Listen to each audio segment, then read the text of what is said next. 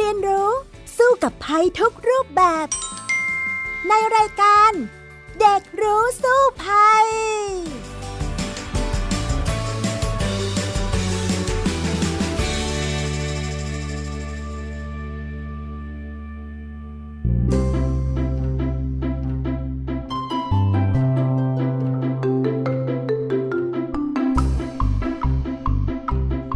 วัสดีค่ะ คุณผู้ฟังคะต้อนรับคุณผู้ฟังเข้าสู่รายการเด็กรู้สู้ภัยนะคะ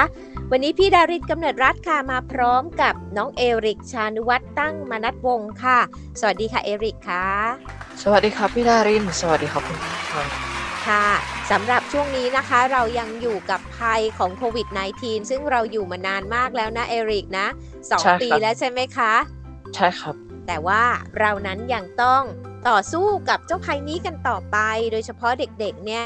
ก็นานมาแล้วนะที่ยังไม่สามารถได้ฉีดวัคซีนกันนะคะ แต่ตอนนี้ก็มีข่าวดีแล้วแหละ ที่ประเทศไทยของเรานั้น จะมีการฉีดวัคซีนให้กับเด็กๆนะคะ โดยทางกระทรวงสาธารณสุขนั้นก็ได้บอกว่ามีแผนจะฉีดให้กับกลุ่มเป้าหมายก็คือว่า คนที่อายุ 12 ถึง 17 ปี 11 เดือน 29 วันณวันที่ฉีดนะคะ อันนี้ก็มาฉีดกันได้เนาะ อายุน้อยกว่านี้ก็ยังฉีดไม่ได้นะคะ ซึ่งก็หมายถึงว่าจะครอบคลุมกับเด็กนักเรียนชั้นประถมศึกษาปีที่ 6 ที่มีอายุ 12 ปีขึ้นไป รวมไปถึงมัธยมศึกษา 1-6 เลยนะคะ ก็จะได้ฉีดด้วยแล้วก็นักศึกษาที่อายุมากกว่านี้ก็ได้ฉีดด้วย เอริกราคาอยู่ในข่ายที่จะฉีดได้ไหมคะ ตอนนี้ยังไม่อยู่ใน ข่ายที่ยังฉีดได้นะครับพี่ดาริน เพราะว่ายังเรียนอยู่ที่บ้านอยู่เลยครับพี่ดารินอ๋อแต่อาอายุเท่าไหร่แล้วคะเอริก ตอนนี้อายุ 13 ปีแล้วครับพี่ดารินอ๋อก็เป็นวัยที่ฉีดได้เหมือนกันถ้าจะฉีดเนาะใช่ครับค่ะ ดังนั้นเนี่ยเดี๋ยวเราอาจจะต้องไปคุยกันต่อในช่วงแรกของรายการกันเลยนะคะเอริกว่า สำหรับเด็กที่อยากจะไปฉีดหรือว่าคุณผู้ปกครองที่อยากจะพาลูกๆ ไปฉีดนั้นต้องเตรียมตัวกันอย่างไรบ้าง ไปฟังกันเลยในช่วงแรกของรายการค่ะ ได้เลยครับ ช่วงรู้สู้ภัย เข้าสู่ช่วงแรกของรายการกันเลยนะคะ คุณผู้ฟังคะเราอยู่ในเรื่องของการฉีดวัคซีนให้เด็กนั่นเอง ก่อนอื่นนะคะ พี่ถามเอริกก่อนเลยดีกว่านะคะว่า เด็กๆกลุ่มไหนเอ่ยที่จะได้รับการฉีดวัคซีนในครั้งนี้ล่ะคะ เด็กที่อยู่ในกลุ่มโรคเสี่ยง 7 ชนิดครับพี่ดาริน ก็ได้แก่โรคทางเดินหายใจเรื้อรัง โรคหัวใจและหลอดเลือด โรคไตวายเรื้อรัง โรคหลอดเลือดสมอง โรคอ้วนที่ค่า BM เกินค่ามาตรฐาน โรคเบาหวาน โรคมะเร็ง และเด็กทั่วไปที่มีอายุตั้งแต่ 12 ถึง 17 ปีครับ ส่วนเด็กที่มีอายุต่ำกว่า 12 ปี ทางราชวิทยาลัยจุฬาภรณ์กำลังทำการทดลองเก็บข้อมูลชนิดของวัคซีนและโดสที่เหมาะสม เพื่อจะได้ดำเนินการต่อไปให้เด็กไทยในอนาคตครับ ค่ะสำหรับเรื่องของวัคซีนซิโนฟาร์มนี่เนาะ จริง ๆ แล้ววัคซีนซิโนฟาร์มนะคะ ตอนนี้เนี่ยราชวิทยาลัยจุฬาภรณ์เนี่ยก็ได้เริ่มทดลองฉีดให้กับเด็กๆ แล้วจำนวน 1 0 0 0 0แคนนะคะ เป็นการศึกษาวิจัยนะคะ แล้วก็มีเด็กเป็นอาสาสมัครเนี่ยเข้ามาเริ่มฉีดกันแล้ว ตั้งแต่เมื่อวันที่ 20 กันยายนที่ผ่านมาละค่ะ แต่ว่าที่กระทรวงสาธารณสุขเนี่ยจะฉีดให้จริงๆนะจะเริ่มในเดือนตุลาคมนั่นเอง แต่ตอนนี้ก็ยังมีปัญหาในเรื่องนี้นะคะเอริกคะ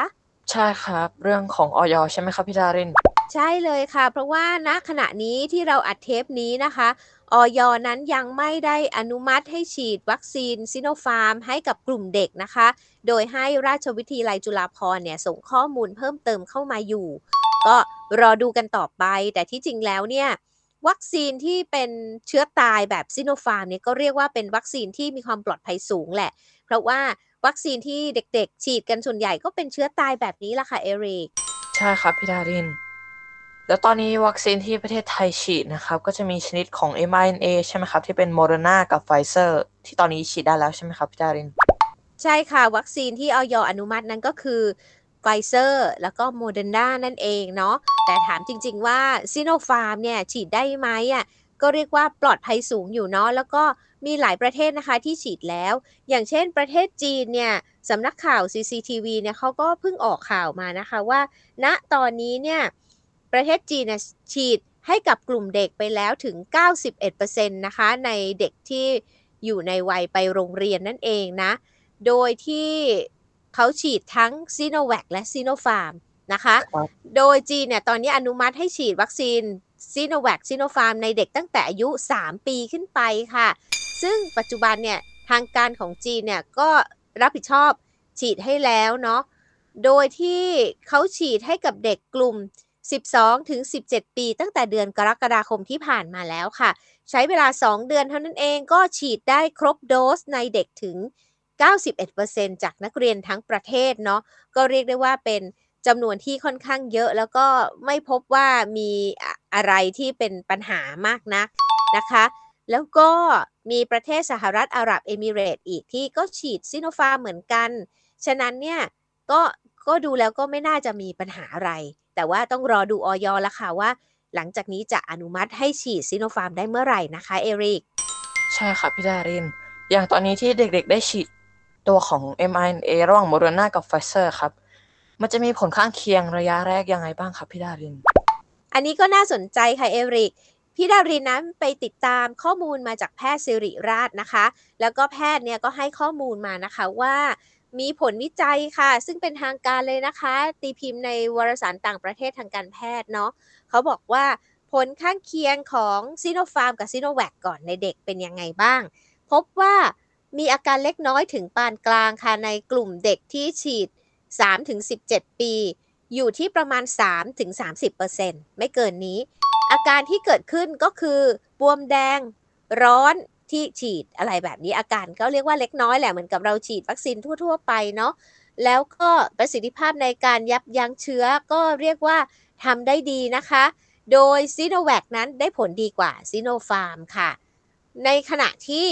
แบบ mRNA นะคะไฟเซอร์กับโมเดอร์นาเนี่ย อย่างแรกก็คือ ในเด็กเมื่อฉีดแล้วอาการข้างเคียงเนี่ย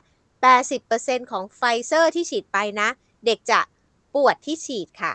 ครับ60%อ่อนเพลีย 50%ปวดหัวนะคะ ซึ่งอาการนั้นนับว่าเป็นมากกว่าวัคซีนเชื้อตายทั้งหมดนะคะ อาการเยอะกว่า แต่ว่าประสิทธิภาพการป้องกันการติดเชื้อของเขาก็สูงกว่าด้วย สูงกว่าใช่ครับ แต่ก็มีอีกเรื่องหนึ่งที่น่าสนใจก็คือ มันอาจทำให้เกิดกล้ามเนื้อหัวใจอักเสบได้ค่ะ โดยเด็กเองเนี่ยก็เป็นกลุ่มหนึ่งที่อาจจะเกิดอาการนี้ได้เหมือนกันนะคะเอริกคะใช่ครับพี่ดาริน แล้วตอนนี้ครับเด็กไทยได้รับวัคซีนจริง ๆ เลยหรือยังครับพี่ดาริน จริงๆแล้วก็เขาจะเริ่มฉีดจริงจังกันตุลาคม แต่ว่าเท่าที่เป็นข่าวก็อย่างที่พี่ดารินบอกว่า ราชวิทยาลัยจุฬาภรณ์นั้นได้ทดลองฉีดให้กับกลุ่มเด็ก 1 0 0 0 0แสนคน ในตั้งแต่วันที่ 20 กันยายนที่ผ่านมาแล้วล่ะค่ะ ตอนนี้ครับพี่ดารินเราควรให้เด็กๆฉีดวัคซีนเลยไหมครับ ไม่ว่าจะเป็นเพื่อนๆพี่ๆหรือน้องๆเนี่ยครับ เราควรจะฉีดวัคซีนกันเลยไหมครับ ตอนนี้เรามีอะไรที่ควรระวังบ้างหรือเปล่าครับพี่ดารินอะจริง ๆ ก็ต้องมาคิดดูถึง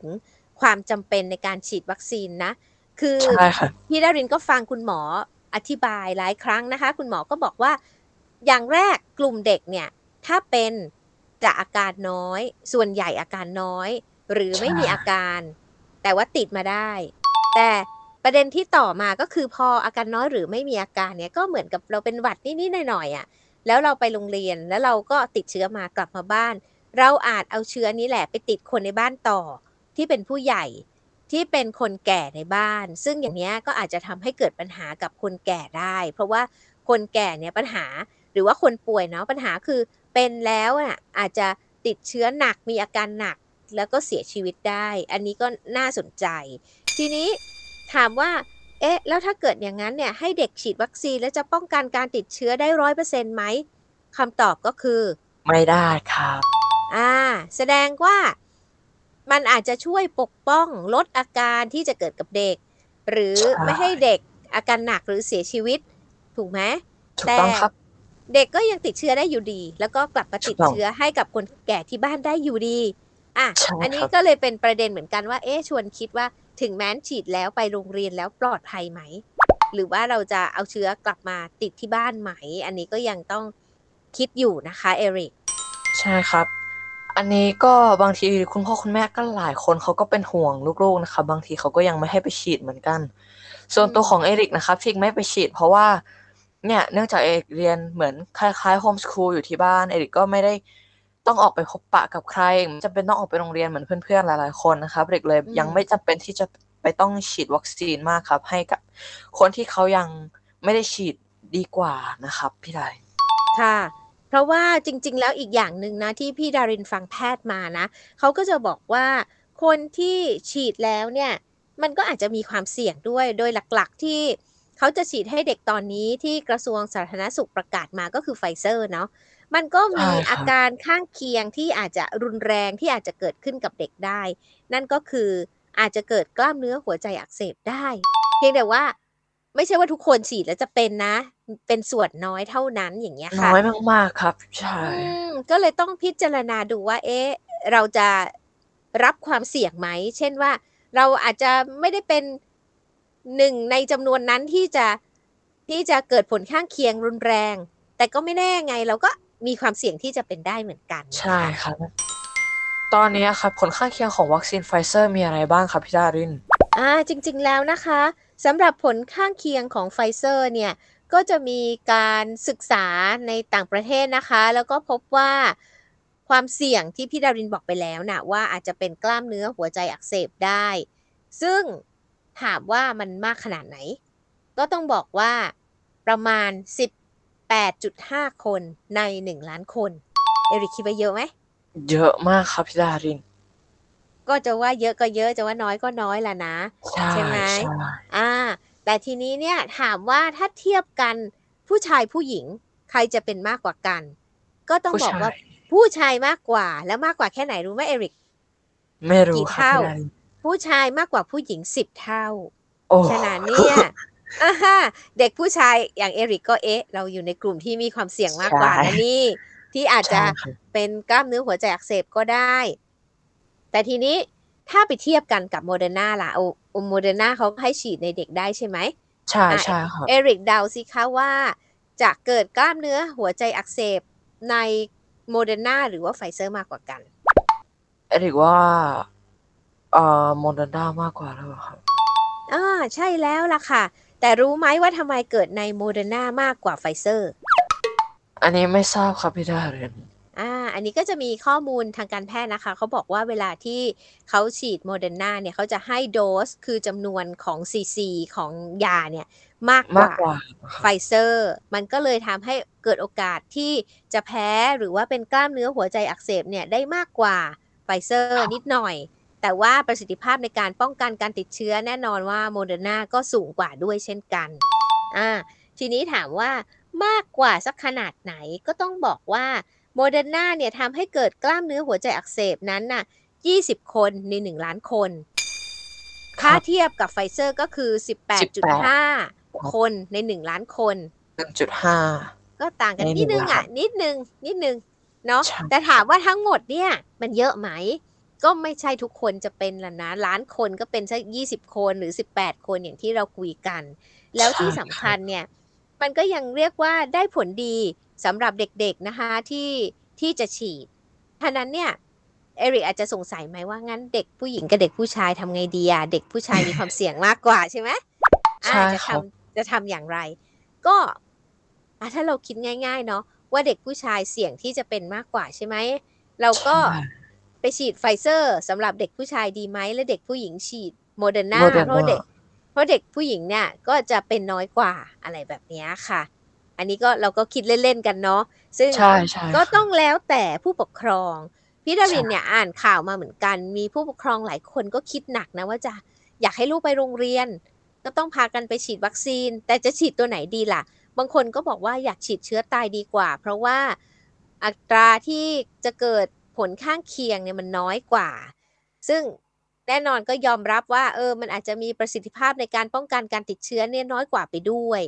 แล้วอย่างครับเอริกเองล่ะคะเอริกคิดอย่างไรว่าเออเด็ก ๆ เนี่ยจะชอบฉีดแบบไหนกันอย่างไรดีคะเป็นเอริกนะครับเอริกถ้าตอนนี้นะครับตัวเลือกที่มีก็คือไฟเซอร์กับโมเดอร์นาเอริกว่าเอริกน่าจะเลือกไฟเซอร์นะครับพี่ดารินอ่าใช่เพราะว่าเอริกเป็นผู้ชายใช่ไหมล่ะ ใช่ครับ ใช่ อ่า แล้วทีนี้วัคซีนเชื้อตายล่ะ เอริกคิดว่าไงบ้างคะเเอยคิดว่ามันก็อาจจะปลอดภัยกว่าวัคซีนเชื้อเป็นนะครับพี่ดาริน วัคซีนเชื้อเป็นเป็นตัวเชื้อโรคที่ทำให้อ่อนแอลงถูกไหมครับอืแต่มันก็ยังไม่ตาย ถ้าเป็นอืมวัคซีนเชื้อตายมัน เราฟังแล้วเราก็รู้สึกสบายใจกว่าแล้วแต่ว่าถึงแม้ประสิทธิผลมันอาจจะน้อยกว่า แต่ว่ามันก็ยังมีประสิทธิภาพอยู่นะครับพี่ดารินค่ะจริง ๆ วัคซีนเชื้อตายมันก็ เราก็ต้องบวกกับการป้องกันตัวเองด้วย ไม่ว่าเราใช่จะฉีดวัคซีนแบบไหนก็ต้องป้องกันตัวเองเนาะอ่า ซึ่งใช่ครับตอนนี้เนี่ยหลายคนอาจเรานอกเรื่องเด็กๆ นิดนึง หลายคนเนี่ยตอนนี้ไปฉีดวัคซีนกันแล้วเข็ม2กันแล้วนะ พี่ดารินก็จะเห็นว่าหลายคนที่ฉีดเข็ม2ที่เขาฉีดเป็น a s t r a z เซ e c a เนี่ย เข็มแรกเนี่ยเป็นไข้กันหมดเลยนะ เหมือนลูกชายพี่ดารินเนี่ยค่ะเขาก็ไปฉีดเข็ม2มาแล้ว เข็มแรกเนี่ยเป็นไข้เลยนอน เลยอะเป็นแอสตรานะ พอเข็ม2ฉีดแอสตราอีกทีนึงไม่เป็นอะไรเลย ไม่มีใช่อาการเพะใร่งกดยๆเรามีภูมิแล้วครับอ่าใช่แล้วก็มีคุณแม่พี่ดารินนะคะ เป็นเป็นผู้สูงอายุไปฉีดมาเมื่อเร็วๆนี้เหมือนกัน ก็ไม่เป็นไรเลยเหมือนกันนะ เออ คุณแม่ยังบอกว่าใช่เอ๊ะเขาฉีดผิดเปล่าเนี่ย ก็ไม่ใช่เนาะก็ฉีดวัคซีนแล้วก็แสดงว่าใช่โอเค จากที่เราเคยแบบเป็นไข้มากๆ เราก็อาจจะ อาจจะไม่เป็นก็ได้ในเข็มที่สองอย่างใช่เงี้ยครับค่ะเพราะว่าเข็มที่สองเป็นเข็มกระตุ้นครับพี่ดารินเราเลยไม่ได้มีอาการหนักเหมือนเข็มแรกครับพี่ดารินพี่ดารินก็ลุ้นอยู่นะ พี่ดารินฉีดเข็มแรกไปเป็นแอสตราเดี๋ยวกำลังจะไปฉีดเข็มสองในเดือนหน้าอย่างเงี้ยค่ะ ก็หวังว่าจะไม่เป็นไข้เหมือนคนอื่นๆเหมือนกันนะคะเอริกส่วนเอริกเอครังบพี่ดารินตอนนี้ยังไม่ไปใช่ไหมยังไม่ฉีดเนาะกลัวเข็มหรือเปยัล่างไม่ฉีดเลยครับพี่ดาริน ไม่กลัวเข็มครับอะไรก่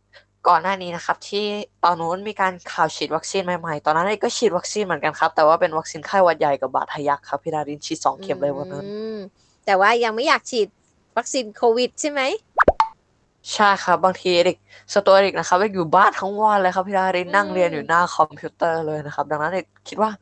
บางทีเพื่อนๆบางคนเขายังไม่ได้ฉีดหรือว่าเก็บโควต้าให้เขาก็ยังดีครับพี่ดาริน โอ้โห เยี่ยมเลยค่ะเอริกก็ถือว่าเรามีความเสี่ยงต่ำเนาะก็ให้คนที่เขาเสี่ยงสูงกว่าไปฉีดก่อน เพราะว่าวัคซีนใช่มันครับก็ยังมาไม่มากพอนะคะ จริง ๆ แล้วเนี่ยใช่กระทรวงสาธารณสุขเนี่ยเขาก็บอกด้วยนะคะว่าเดือนตุลาคมเนี้ยจะเริ่มฉีดวัคซีนให้กับเด็กนักเรียนนักศึกษาในพื้นที่ควบคุมสูงสุด และเข้มงวดก็คือสีแดงเข้มนี่แหละเข้ม29 จังหวัดก่อนนะคะ โดยที่เขาจะตั้งเป้าให้นักเรียนทุกคนเนี่ยต้องได้รับไฟเซอร์ 1 เข็ม อย่างครบถ้วนแล้วค่อยเปิดเทอมเดือนพฤศจิกายนเนาะโดยตอนนี้เนี่ยในพื้นที่สีแดงเข้มเนี่ยมีสถานศึกษาอยู่ทั้งหมดนะมากกว่า 15,000 แห่งเลยนะคะ เยอะมากเลยเยอะมากซึ่งครับใช่การจะฉีดวัคซีนให้เด็กเนี่ยยังไงก็ตามเป็นไปโดยความสมัครใจ ถ้าเราไม่อยากฉีดใช่เราก็ใช่ไม่ต้องครับฉีดเขาไม่ได้บังคับเรานะ ฉะนั้นเนี่ยผู้ปกครองเนี่ยต้องยินยอมด้วย แล้วก็ทางกระทรวงสาธารณสุขเขาก็บอกว่าจะเร่งสร้างการรับรู้ความเข้าใจถึงประโยชน์ของวัคซีนเนี่ยให้รู้ด้วยรวมทั้งให้รู้ด้วยว่าเด็กเนี่ยต้องปฏิบัติตัวอย่างไรก่อน แล้วก็หลังรับวัคซีนนะคะ อันนี้ก็ครับเป็นพี่ดารินส่วนหนึ่งเนาะที่เขาเตรียมการที่จะฉีดให้กับเด็กๆ ก็หวังว่าจะประสบความสำเร็จนะ คือจริใช่งๆแล้วเนี่ยครับพี่ดารินถ้ามีลูกอายุน้อยก็สองจิตสองใจนะตอนเนี้ยว่า ฉีดดีไม่ฉีดดีเหมือนกัน อาจจะต้องพิจารณาถึงความเสี่ยงของตัวเราด้วยดีไหมคะเอริกคะใช่ครับพี่ดารินอย่างเอริกอะครับ มีลูกพี่ลูกน้องไปฉีดแล้วเหมือนกันครับพี่ดารินฉีดซีโนฟาร์มไปครับ อ่า แล้วเป็นไงบ้างคะใช่อาการก็ไม่หนักครับพี่ดารินเอกไม่แน่ใจว่ามีอาการหรือไม่มีอาการอะไรหรือเปล่านะครับ แต่ว่าอาการไม่น่าหนักครับพี่ดารินอืมใช่ค่ะจริงๆอะการฉีดวัคซีนโควิด -19 ให้กับเด็กนะ ก็มีการฉีดกันไปหลายประเทศแล้วในโลกนะคะ อย่างที่สหรัฐอเมริกาเนี่ยเขาฉีดให้กับเด็กอายุ 12 ปีไปแล้ว 10 ล้านคนนะ เยอะมากเลยใช่แล้วเยอะก็มากเขาบอกว่ามีข้อสรุปว่าประโยชน์ที่เด็กน่ะจะได้รับไม่ให้ล้มป่วยจากโควิด -19 แล้วก็ภาวะแทรกซ้อนเนี่ยก็จะจะมากกว่าการที่เราไม่ฉีดนะคะ ดังนั้นสหรัฐอเมริกาเขาก็เลยจัดฉีดให้กับเด็กอายุ 12 ปีขึ้นไปแล้ว ขณะเดียวกันค่ะ ที่ฝรั่งเศส ออสเตรเลีย อิตาลี แคนาดา สเปน แล้วก็อิสราเอลเนี่ยก็ให้วัคซีนกับเด็กอายุ 12 ปีขึ้นไปแล้วด้วย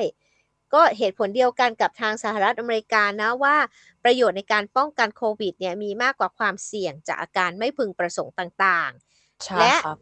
สหราชอาณาจักรอังกฤษนะคะ เขาบอกว่าตอนนี้ณเวลานี้ผู้เชี่ยวชาญในอังกฤษนั้นยังไม่แนะนำให้ฉีดวัคซีนให้กับเด็กกลุ่ม 12-15 ปี ยกเว้นเด็กที่มีปัญหาสุขภาพ ที่ถือว่าเป็นกลุ่มเสี่ยงต่อโรคโควิด -19 เนาะดังนั้นเนี่ยก็ยังมีนานาทัศนะสำหรับเรื่องการฉีดวัคซีนในเด็กอยู่ในขณะนี้ในหลายประเทศเหมือนกัน แต่บ้านเราอยากเปิดเทอมใช่ไหมอยากให้เด็กไปโรงเรียนใช่ไหมครับตอนนี้ก็ได้ยินหลาย ๆ คนบอกนะคะว่าเริ่มอยากเปิดเทอมเริ่มอยากไปโรงเรียนแล้วครับไม่อยากเรียนออนไลน์อยู่ที่บ้านแล้วครับพี่ดาริน ฉะนั้นก็เลยต้องจัดการฉีดวัคซีนกันก่อนนะคะ ก็รอดูนะคะว่าเด็กๆจะให้ความร่วมมือ คุณผู้ปกครองจะพาเด็กๆ มาฉีดกันขนาดไหน เอาละตอนนี้เนี่ยเราเข้าสู่ช่วงสุดท้ายของรายการกันเลยดีกว่านะคะ ช่วงรู้แล้วรอดค่ะ ช่วง รู้แล้วรอด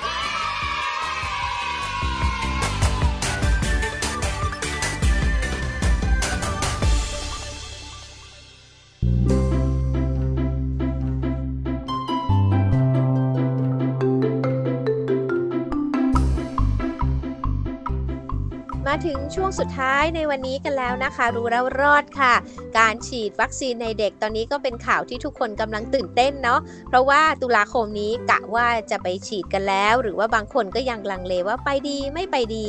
สำหรับเอริกล่ะคะคิดว่าอะไรที่ทำให้ยังลังเลอยู่ล่ะคะก็หนึ่งนะครับเหตุผลคือเก็บวัคซีนเก็บโคต้านครับ อย่างที่สองก็คือ เพราะว่าเอริกเองอะเด็กยังไม่มั่นใจนะครับว่าอาจจะเป็นเปอร์เซ็นต์ส่วนน้อย ที่อาจจะมีผลข้างเคียงรุนแรงก็ได้ หรืออาจจะเป็นเปอร์เซ็นต์ส่วนมากที่ไม่มีอาการเลยนะครับพี่ดารินเด็กก็เลยอาจจะรอดูวัคซีนชนิดใหม่ๆนะครับ ที่เขาได้พัฒนามาเพื่อเด็ก ๆ โดยเฉพาะนะครับ หรือว่าเป็นวัคซีนสูดดมที่เราได้พูดไปใน EP ก่อนๆนะครับพี่ดารินเอริกก็สนใจแล้วก็รออยู่นะครับค่ะ แสดงว่าเอริกก็กังวลกับผลข้างเคียงระยะยาวที่จะฉีดให้กับเด็กเนาะเอริกรู้ไหมคะว่ามันมีผลข้างเคียงอะไรบ้าง ในเรื่องของผลข้างเคียงระยะยาวคะผลข้างเคียงระยะยาวนะครับ ตอนนี้บางทีนะครับพิจารณาบางชนิด เรายังไม่ทราบข้อมูลแน่ชัดในปัจจุบันนะครับ แต่ก็อาจจะมีที่เขาคาดการณ์กันไว้บ้างนะครับพี่ดารินอันนี้ก็ยังไม่ทราบเหมือนกันครับพี่ดารินอืมใช่ค่ะเพราะว่า เรื่องของวัคซีนกับเทคโนโลยีในการผลิตเนี่ยมันใหม่มากเนาะเหมือนกับที่เรารู้ mRNA เนี่ยเป็นเทคโนโลยีใหม่ใช่ไหมคะใช่ครับดังนั้นใช่เนี่ยก็เลยต้องรอเก็บข้อมูลต่อไปนะคะ ว่าระยะยาวมันจะเกิดอะไรขึ้น นี่อาจจะเป็นสาเหตุหนึ่งแหละที่ทำให้หลายคนยังลังเลที่จะพาบุตรหลานนั้นไปฉีดวัคซีนโควิด -19 นะคะ ใช่ครับพี่ดาริน แล้วสุดท้ายนี้นะครับเอริกอยากรู้มากที่สุดเลยครับพี่ดารินว่า การปฏิบัติตัวก่อนไปฉีดวัคซีน และการปฏิบัติตัวหลังฉีดวัคซีน เราจะต้องเตรียมตัวอย่างไรบ้างครับพี่ดาริน ก็ไม่ต่างกับผู้ใหญ่นะคะ ผู้ใหญ่เนี่ยเขาก็จะเตือนว่าก่อนไปฉีดวัคซีนให้นอนหลับพักผ่อนให้เพียงพอดื่มน้ำมากๆ พักผ่อนให้ร่างกายพร้อมนะคะเออแล้วก็สังเกตอาการเราด้วยว่าดื่มน้ำเยอะๆไหมนะคะ มันก็จะได้ช่วยป้องกันอาการข้างเคียงต่างๆได้ แล้วก็ฉีดไปแล้วก็ให้ดื่มน้ำให้มากๆเหมือนกัน หลังจากนั้นนะคะก็ต้องพักผ่อนค่ะ เพราะว่าบางคนก็จะมีอาการข้างเคียง เช่น ปวดบวมแดงร้อน เป็นไข้นะคะไม่สบายอะไร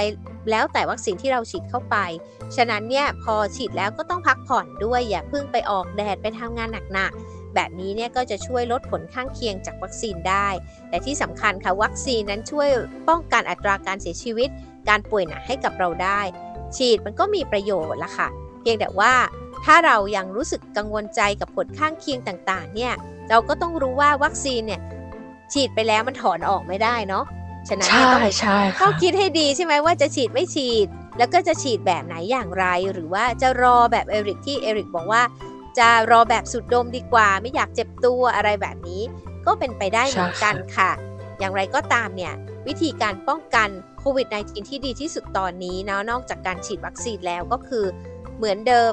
ใส่หน้ากากใช่ไหมคะ ใช้แอลกอฮอล์ตลอดเวลาใช่แล้วก็ปกาดฏิอย่าบัติตกตัวเออกาดอยาตกต้องระมัดระวังตัวให้ดี ถ้าทำอย่างนี้ได้เนี่ยก็จะสามารถทำให้เรารอดมาได้ เพราะว่าจริง ๆ เราก็รอดกันมานานนะ ตั้งแต่ก่อนการแพร่ระบาดใช่คหนักใช่ๆก็ด้วยวิธีเหล่านี้นั่นเองนะคะ เอ็นขอเสริมพี่ดารินนิดนึงนะครับ หลังการฉีดวัคซีนโควิดในเด็กนะครับ เราจะต้องงดการออกกำลังกาย 1-2 สัปดาห์ก่อนนะครับพี่ดารินค่ะครับก็จะทำให้เราเนี่ยพร้อมร่างกายไม่เหนื่อยเกินไปนะ สามารถสู้กับเจ้าวัคซีนที่จะเข้ามาในร่างกาย แล้วก็กระตุ้นภูมิคุ้มกันของเราได้นะคะ วันนี้หมดเวลาแล้วสำหรับรายการเด็กรู้สู้ภัยนะคะ พี่ดารินและน้องเอริกลาไปก่อนนะคะ สวัสดีค่ะ สวัสดีครับ ติดตามรายการได้ที่ www.thaipbspodcast.com แอปพลิเคชัน Thai PBS Podcast หรือฟังผ่านแอปพลิเคชัน Podcast ของ iOS Google Podcast Android Podbean SoundCloud และ Spotify ติดตามความเคลื่อนไหวของรายการและแสดงความคิดเห็น โดยกดถูกใจที่ facebook.com/thaipbspodcast